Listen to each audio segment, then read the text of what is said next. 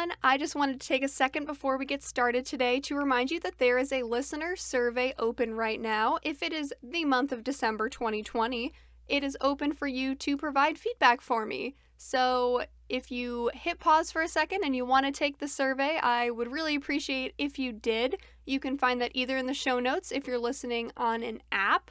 You should just be able to click on the episode and it should be right at the top and you it'll take you to the Google form. It's also on the Facebook page. It's pinned to the top of the Facebook page. It is in the Instagram bio for the show, and I also recently tweeted about it. So please hit pause, give me some feedback. Just take a couple minutes to do that, and I would greatly appreciate it. And with that, let's get things started.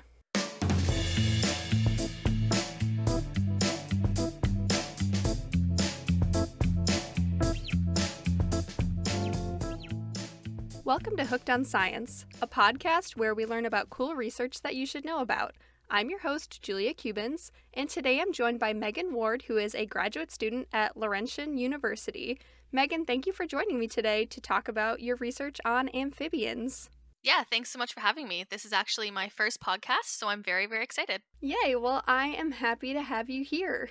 Uh, so, first of all, Megan, what is an amphibian? So, that's a good question. Uh, I think generally an amphibian can be defined as being cold blooded, so it's ectothermic, which means that unlike humans, amphibians can't regulate their own body temperature. So, if they're really hot, they need to find a cold place to go to, and if they're really cold, they need to go and bask. So, sometimes that's why we see uh, frogs or salamanders sort of soaking up some sun uh, because that's what they need to do. Generally, they are vertebrates, um, so they have a backbone, and they're also characterized by having an aquatic stage as larvae, and so they're gill breathing. And then, as they're adults, they leave the aquatic pond and they live um, in the terrestrial environment, so they no longer have gills. Okay, wow. So it sounds like there's a lot of things that characterize an amphibian. But how did you first get interested in these creatures. So I, I don't think I took the normal way that most ecologists get into ecology when I started. I actually started in ancient history and anthropology, so I was studying classic history. Oh wow. I took a left turn, uh, did a total 180 in my second year of university after just taking an introductory biology class. I uh, realized I totally loved it, and from there I was set on doing biology as my major. And then it wasn't until my third year when I contacted my supervisor who studies amphibians on Pelee Island, which is where um, when I talk about the research I did, that's where I'll be pulling that from. So I got in contact with him and he sort of showed me the ropes of the herpetology world. And herpetology, for anyone who doesn't know, is amphibians and reptiles.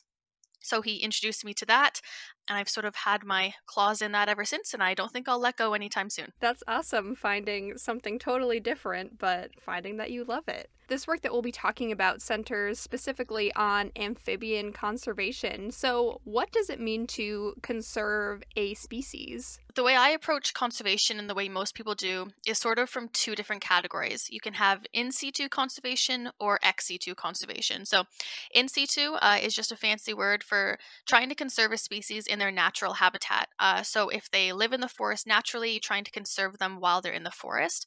And then you have ex situ conservation, uh, which refers to when you take a population out of its native habitat and you take care of it in captivity. So there's quite a few species where the habitat they require just doesn't exist anymore because of a bunch of different reasons, usually human development. And so that's not what I did. I did uh, in situ conservation, so dealing with a population in its native habitat. Okay, so what habitats would you typically find amphibians in where you're doing this conservation?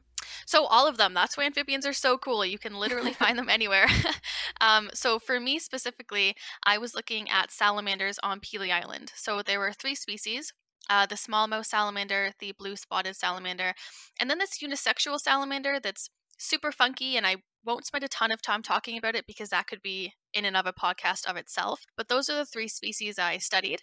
And as adults, they live in forests uh, and they live on the ground, um, usually below uh, leaf litter or fallen logs. And then as larvae, which was the focus of my study, they're in breeding ponds. So we call them vernal pools, which just means they're not pools that hold water all year round. They just have water usually in from like the spring until the fall, and then in the fall they dry up. So those are sort of the habitats that I studied uh, for this project. Okay, so you mentioned that you're working with just a couple salamander species in particular. hmm Why these species?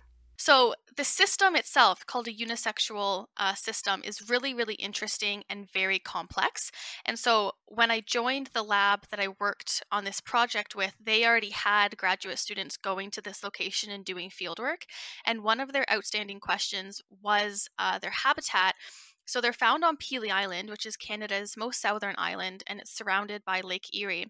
And in the 1880s or so, a ton of the wetland on the island was redistributed and turned into agricultural fields.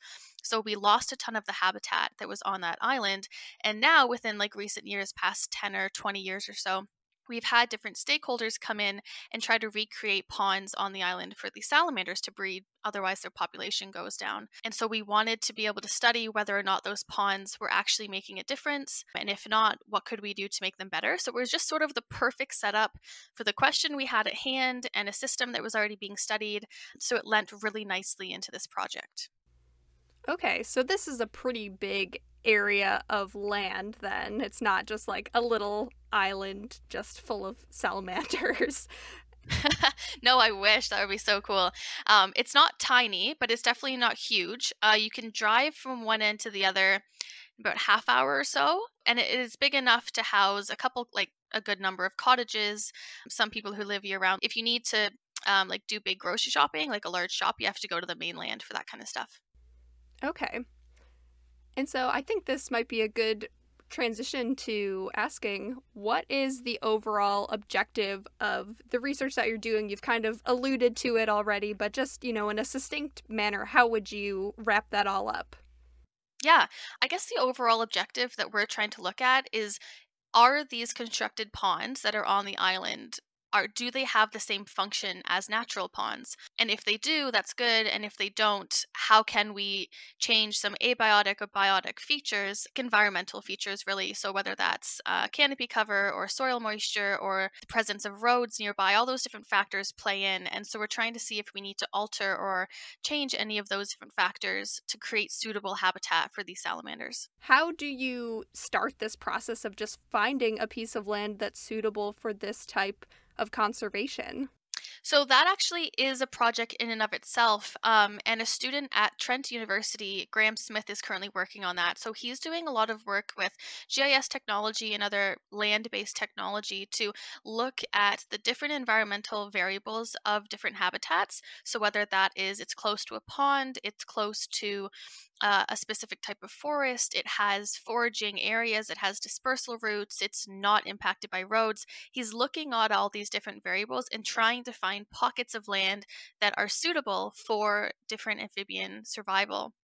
So um, it takes quite a lot of work, and you also have to be able to understand the ecology of the amphibian itself. You have to know uh, the type of habitat that it thrives in and the type of habitat that is really detrimental to its success. Combine all those different factors into like a GIS type analysis, and then it usually puts out um, habitat types that is beneficial. So you do all that work on the on the computer, you then go to the site and see if it's actually correct. And then if you're like a conservation organization, you may be able to buy that land if it's available um, and then start a conservation process that way. How do you go about creating a pond? Well, uh, it can be very complex. So on Pelee, there's ponds that are a couple meters by a couple meters, and then there's like really large wetlands that are being created. It's a long term project that does take like 15 to 20 years. Oh my goodness. So, what are some of the ways that you can speed up that process? Yeah, so that's something that we're actually looking at in this project as well.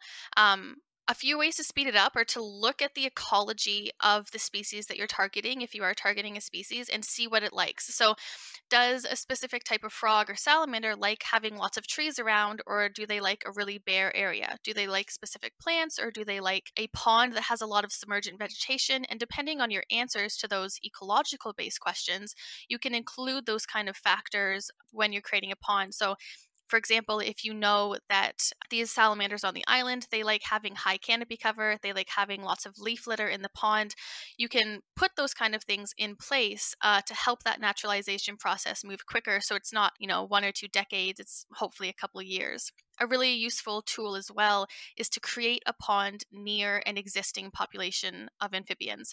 One of the things that makes it really difficult to create habitat for amphibians is they have a life history characteristic called high site fidelity, uh, which means that if a salamander or a frog is born in Pond A um, and emerges from Pond A, it's going to try really hard to return to Pond A as an adult and breed there. So, if you're creating a new pond kilometers away from any existing population, it's going to take a while for those frogs even to, just to disperse to your pond, uh, never mind actually colonize it with new eggs. So, one of the tips and tricks we've learned is that you need to be able to build your pond within dispersal distance of a pre existing population. Otherwise, you run the risk of having an awesome pond and no species actually being able to get there. Okay, so let's say you have identified this piece of land, you've dug your hole, there is the naturalized process or, you know, the human interference process of creating this habitat how do you then assess that the wetland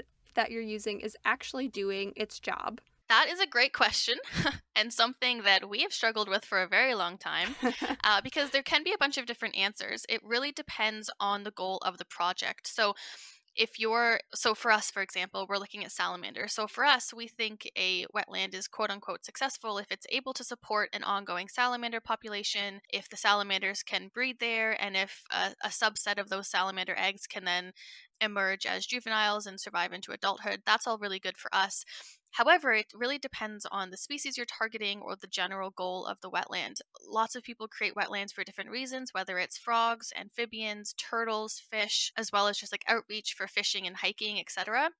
However, people also just create wetlands because wetlands are extremely important environmental pieces um, and they have a lot of ecosystem services that uh, people use, whether or not we actually realize it. So, being able to assess a wetland uh, whether and whether or not it's quote unquote successful does depend on the goal, and it can vary quite a lot. So you're creating these conservation sites. Are these areas where the salamanders that you work with normally live, or are you introducing them into the area? Yeah, that's a really good question. So, in my project, the salamanders already exist in a lot of the areas that we're trying to create ponds, um, or they're areas that we think the salamanders could thrive in if the ponds existed. So we're not doing a translocation project at all. So we're not taking animals from their native environment and introducing them into a foreign environment. Most of the pro- of the ponds that we studied in this project exist in areas A where salamanders already are, or B where salamanders are close enough to that they could easily colonize, and it's not a huge distance away away from an original pond. So, after you've kind of determined this area where you want them to colonize, how long would you wait to determine if the wetland is successful or is it more of a population threshold? Like, what, where's the cutoff to saying, yes, this worked or no, this didn't work? Mm-hmm. That's a good question, too. So, one of the things about amphibians that's kind of difficult. I mean, there are a lot of things about amphibians that are difficult when you're doing fieldwork, um, but a lot of amphibian populations and salamanders specifically, and specifically in that Ambystoma salamanders, which is the uh, genus that we're looking at here, they can take up to three years for the females to mature. And in addition, females don't necessarily breed every year. So even if they are adults and they're thriving, we may not even see an egg population in the pools every single year. So it could be that individual females take three years off of breeding. And so if that's the case, sometimes it's quite difficult. You could have this like gap in like three years and think maybe your population has died off or have been predated. And in reality, they're fine, they're chilling, they just want to annoy your data set. So uh, it can be a little difficult. I think usually the sort of timeline for that is anywhere between five to seven years. We're really lucky on the island that we actually have people who live there that we've talked to and explained the projects we're doing and um, will look at ponds for us, but they, they're not able to get to all the ponds and not all projects have that. So yeah, it can be quite difficult, but I'm hoping that the more people learn about amphibian conservation and, you know, frogs and salamanders, toads and newts in general, the more willing they are to support scholarship money and funding money and do some citizen science to support this kind of research. Yeah, that's so awesome that you get to incorporate some of the people that actually live there. That must, I don't know, be be nice to integrate into the community, the work that you're doing. Yeah, we're often referred to as the salamander people uh, because Pelee is relatively small. So a lot of the uh, a lot of the people who like live there full time know about us because we come before the cottage in season really started uh, really opens up. So we're like the newcomers on the island, and uh, yes, they always know who we are because we jump out of our car and run into bogs and wetlands together. So I think they think we're a little crazy, but they like hearing about the salamanders.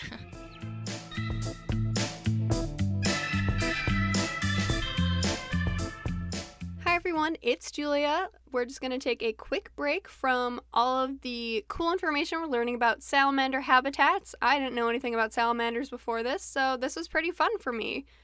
As I mentioned at the top of the episode, there is a listener survey up, so if it is December 2020, I would encourage you to please fill that out for me. So, as I said at the beginning of the episode, you can find that in the show notes. If you're listening on your phone on an app, you should be able to click on the episode and that link is right at the top of the show notes. It should take you to a Google form.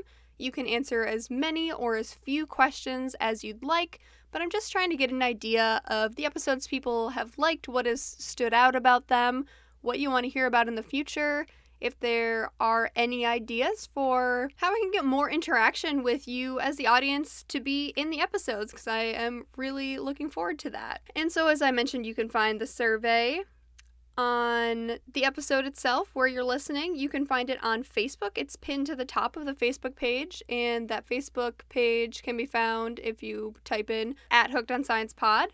It's also in the Instagram bio if that is your preferred method to keep up with the show, and that is also at Hooked on Science Pod. And then it's on the Twitter page, which is at Hooked on Science.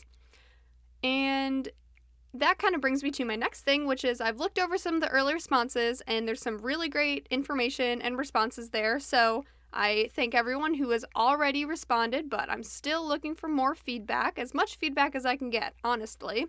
But one of the one of the suggestions was to have listeners submit questions for upcoming speakers and guests.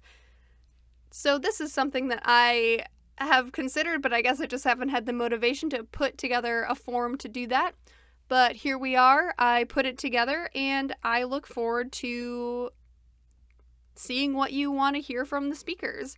So, once I have speakers lined up, I will add them to this form. And you can primarily find this form on the website. I think that'll be the easiest way to keep it accessible. And so the website is sites.google.com slash view slash hooked on science.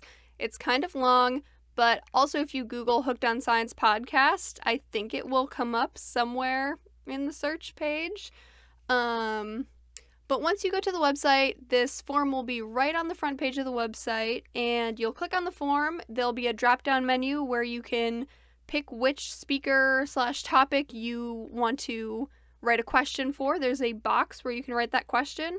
And then there'll also be a link to a Google Doc that you can look at that'll have a short description of what the speaker is going to be talking about. I keep saying speaker, what the guest is going to be talking about. And so I hope that this gives everyone an opportunity to ask questions about things that they're interested in. So I only have one guest up there right now. It will be our December 30th episode, the last one to close out the year. And we're going to be talking about tornado climatology, which is, I'm really interested to hear about it. We haven't recorded it yet, obviously. But I am really looking forward to learning more about this topic. And if that's something that you have a question about, you can find that listener question submission form again on the website that is sites.google.com slash view slash hooked on science. And I'll probably make a Facebook post about this sometime later in the week or next week so that you can get those questions in before uh, Alyssa and I sit down and have our conversation. And if you are feeling really brave, there is another way that you can submit those questions. So, as I mentioned in the last episode, there is a voice memo function on my host site, which is, uh, I'll put a link to that also in that question submission form. So if you want to leave a voice memo, you want to ask the question yourself, you can do that as well. Uh, and so I'm looking forward to seeing what you all have to say. Oh, and before I forget, this is more pertinent to last week's episode than this week's episode, but I try to give a shout out to the people who suggest guests for me, and I forgot to do that last week. So last week's episode, or two weeks up, two weeks ago episode on deep winter greenhouses, Connie suggested Dan, Greg, and Carol to me. So I would like to thank her for sending that along to me because I had a lot of fun recording with them. We got a really well rounded and interesting take on what they're doing because they're all working on different parts of that project. And with that, I think that is all the announcements I have for today. I hope you're enjoying the episode. Go take that survey, submit any questions you have for the next couple episodes, and I will talk to you again in two weeks. Let's get back to those salamanders.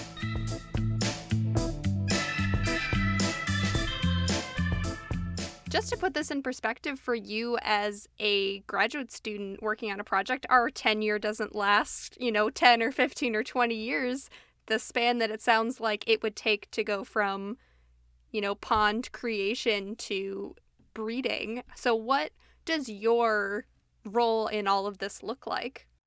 So, originally I did the project as an undergraduate thesis and then continued editing that paper into my master's and then had it published um, in my master's. So for me, I was able to hold on to the project for about a year and a half. However, in the long run, that's a very short amount of time. We are lucky though that we partnered with the Nature Conservancy of Canada, among others, to do this research. And they and and I think working with NGOs, so non-government organizations on projects like this let you have um, or let you get a taste of that long term uh, idea as well with uh, with these kind of projects because even if researchers can't necessarily stay there like you know masters is only two years these ngos may be able to have a bit more of a longevity and connection uh, with these actual projects.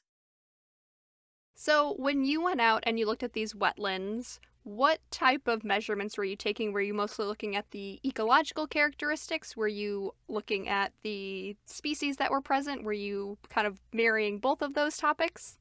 Mm, yeah, so that's a good question. Um, all of the above. Uh, we took note of all the species that we found. Um, so we found a lot of other amphibians. So we were looking specifically at salamanders, but we found some newts and we found some frogs. We often found some reptiles. There's some turtles and snakes that live on the island as well. Um, so we just noted those down. They didn't end up actually being part of the project, but they were always cool to see. And it's interesting to note what different sets of species make up different communities. That's um, that was always really interesting. So we took note of that. Some of the key uh, variables that we used in our study were canopy cover. So that means the amount of shade created by trees that are beside the pond, uh, leaf litter, submergent vegetation. So if there's any water based plants in the pond, as well as just general detritus. So things that make up like the base of the pond, whether that's leaves or fallen logs or sticks, etc. Um, another kind of cool factor we did look at that actually had a significant impact on our research uh, was the presence of crayfish burrows. So there's a species of crayfish that lives on the island. They're called casually they're called the, the, chimney crayfish and they dig these burrows through the mud in the ponds. And at first we weren't sure if it was, you know, maybe just that the crayfish like the same habitat as the salamander, but we actually found lots of salamanders hiding in these crayfish burrows as like a refugia, like a safe place. So those are sort of the a few key uh, environmental factors that we took into consideration. We also measured we measured things like salt, um, so salinity levels, uh, pH, temperature, and a few of those classic uh, abiotic measurements. So, Megan, you go out in this wetland, you have your sampling supplies, and you're looking for these salamanders. How do you go about, you know, characterizing how many salamanders are there, what other amphibians are around? That's an awesome question, and arguably one of the best parts about being a salamander biologist. You get to put on a pair of waders. If you don't know what waders are, they're sort of like overalls that are closed toed, not supposed to have holes, but they almost always do have holes. and then you go in the water, usually get soaking wet, uh, and you have a big net with you and you just do really big sweeps and you do a specific number of sweeps depending on the size of the pond that you're in um, and then you're able to catch the larvae that way and that allows us to analyze catch per unit effort. So for us it was uh, 40 sweeps per pond and then you see how many uh, salamander larvae you caught and then you can sort of do some statistical stuff and figure out how many you can estimate the population of the salamanders based off our results. And that's how we find larvae. Often you can find larvae if you're in a forest and there's some vernal pools around. You can check them out, and there may be some larvae floating around depending on the season. One of the best things to do, though, is try to find adult salamanders because they are ubiquitous across uh, North America. And the best way to do that is to just flip over logs and try and see if you find a salamander or a newt. You may, depending on the environment you're in. And it's really cool because in most cases, they can't run really fast, so you can often get really nice pictures of the salamander in its native habitat. And they're incredibly cute and always look like they're smiling, so I would urge you to flip over some logs and or go sweeping through a pond. So, after you have done these assessments of your wetlands, looked at the ecological, the species that are living there, have you found that there are any risks or negative impacts that you might create an artificially high population of a species in an area, or that you might, you know, make it uninhabitable for another species that was already living there? Mm-hmm. That's a really good question. And it's an issue that I think conservation biologists really need to be aware of. I know there's been horror stories of, like, for example, in Europe, the introduction of the gray squirrel has now completely overpopulated the native red squirrel, and they're having issues with that. So that's definitely something that conservation biologists need to be aware of. And so in our study, personally, I don't think there's a huge risk of creating an artificially large population. A, because the salamanders already live on the island. And so they already have sort of settled out and equalized where populations are going to be and and they've looked at that carrying they haven't looked at it. They've they've figured out their carrying capacity and and that's sort of how the population has equalized. However, um, salamanders and amphibians in general also have quite low one of the well one of the reasons why their populations don't necessarily have huge booms is because even if 300 eggs are laid uh, in a breeding season um, per female, you may only have four or five adults surviving from that population. So oh, their oh, wow. survival rate, yeah, from larval stage to adult is really, really low. And so that actually makes it quite difficult to have huge booms in the population just because of their life history. So for us, it's not a huge issue. As well, there are predators on the island for the salamander, so there are snakes on the island. Uh, also, turkeys, wild turkeys on the island have been observed to predate on the salamander. So there's not without they're not living in a population that has no predation available to them.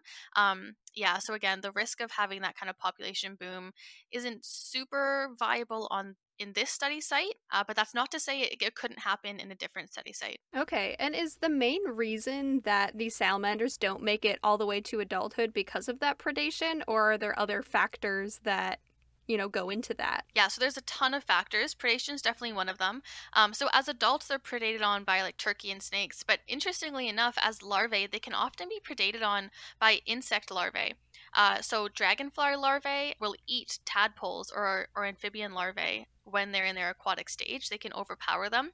So that's something that uh, reduces their population. Amphibian disease is a, is a big thing that can kill um, the aquatic stage of amphibians. So two main diseases a bacterial disease, chytrid, and a viral disease, ranavirus, are absolutely decimating amphibian populations on a global scale.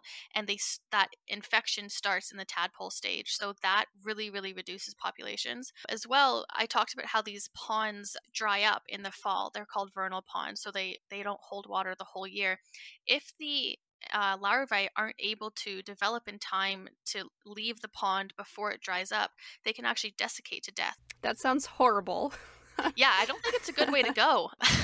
uh, but technically, they drown because they have gills and there's no water left. So yeah, there's there's definitely a lot of of issues that can keep that population low. Wow, yeah, it sounds like there are a ton of things working against getting these salamander populations up. Yeah. Yeah, it's quite sad. I remember doing field work and there was like a ton of larvae and just being like, um, most of you are going to die in the next like three or four weeks. is this project still ongoing or is it wrapped up at this point? Yeah, so this project is wrapped up and it's been published now. So um, it's in my old files. okay, so What were some of the results that you found in the part of the study that you took part in? hmm So, for us, we had sort of three main questions. We looked at what variables impact abundance of salamanders um, and what impacts the presence of salamanders. And so that's different. By presence, you could have a pond that has maybe two or three salamanders, um, and abundance talks about, you know, do you have a pond with two or three salamanders, or do you have ponds that are able to support 100 salamanders? And what are the variables that differ between them? So, for the presence, we saw that it was the presence of submergent vegetation played a huge role in allowing uh, salamander larvae to survive in the pond, as well as leaf litter. So, if there was lots of leaf litter in the pond or detritus in the pond, we saw the presence of salamander larvae there. However, abundance, or in our case, we measured it through catch per unit effort, um, that was impacted by the presence of crayfish burrows. So, as the number of crayfish burrows increased, so did the number of salamander larvae. Uh, it was also impacted by canopy cover around the pond, pond margin. So, that means there were trees around the pond, and we looked up and saw how much of the sky was shaded and how much wasn't. And so, as the canopy cover increased, as the amount of shade increased, uh, we saw the abundance of salamanders increase as well. And finally, similar to presence, we saw that leaf litter also impacted salamander larvae. So, as the leaf litter increased, so there was more detritus in the bottom of the pond, uh, we saw more abundance of larvae. And that sort of makes sense because you can use Salamanders can use leaf litter as a refugia, so as a way to hide from predators. And so, if there's a lot of places to hide, you can support a larger number of uh, salamander larvae because they're able to hide from predators that way. We also looked at the environmental variables that characterized natural ponds, so ponds that weren't man made, they were just there originally, and ponds that were man made to see like did they really differ and, and how do they differ and we found that natural ponds had much higher canopy cover. Um, they often had more submergent vegetation present. They had cooler temperatures. They were often a little bit bigger. And so, those were sort of some key factors that differed between constructed and natural ponds. And so, that sort of showed us that uh, the variables that are important to salamander survival are found in natural ponds and they're not found in constructed ponds. So that's not to say that constructed ponds are useless, but it is to say that right at the onset of construction, if you're not going to mediate their naturalization process in any way, they're not going to be suitable for these amphibian or for these salamander species. Definitely. It sounds like there are some very tangible goals to reach for when making these unnatural ponds compared to the natural ones. Yeah, and I think that's, uh, I mean, at least for me, that's why I love conservation so much because you can do research like this that has fieldwork and has lab work and does some data analysis and actually create real applicable um, results that can actually be used for the conservation of species. And I really like being able to see that in the research that I do. Yeah, this has been so interesting. Thank you for sharing a little bit about your work today. Yeah, thank you for having me. That was awesome. Are there a few takeaway points before we wrap up? Yes. Uh, so, generally, I want people to know that amphibians are awesome and reptiles are awesome um, and they're often not actually slimy despite the fact that they look slimy so if you do find one if you're on a hike and you flip over a log i think it's definitely very exciting to find amphibians in the wild so take a look and learn as much as you can and who knows, maybe you'll go from studying ancient art history to salamanders one day, just like I did. The second sort of takeaway relates more to the project that we talked about. It is much, much easier to just conserve the ponds that exist already than it is to destroy those ponds and try and create and try and replicate what those ponds had and the impact they had on the environment.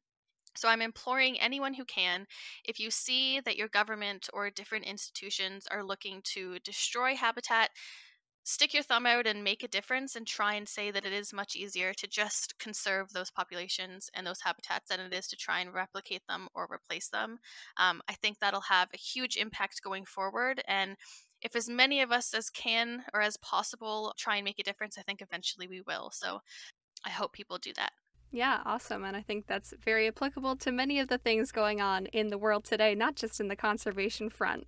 Yeah, I totally agree. so, Megan, if people want to learn more about this research, is there anywhere that they can go to get more information? Yeah, so if you want to have more information on this specific project, you can uh, find me on Twitter. I'm at Mag. I'm at, if you're interested in the salamander complex that I talked about uh, specifically, though, you can go to www.thomashossie, so T H O M A S H O S S I E dot C A. He was my supervisor for this project, and he's an awesome professor and absolutely loves talking about salamanders and will talk to anyone he can about salamanders. so if you are interested in learning more, definitely check out his website and get in contact because I think you'll learn a ton. Perfect. Well, Megan, thank you again for joining me today. It was really great to hear more about your salamander research. Yeah, thank you so much for having me.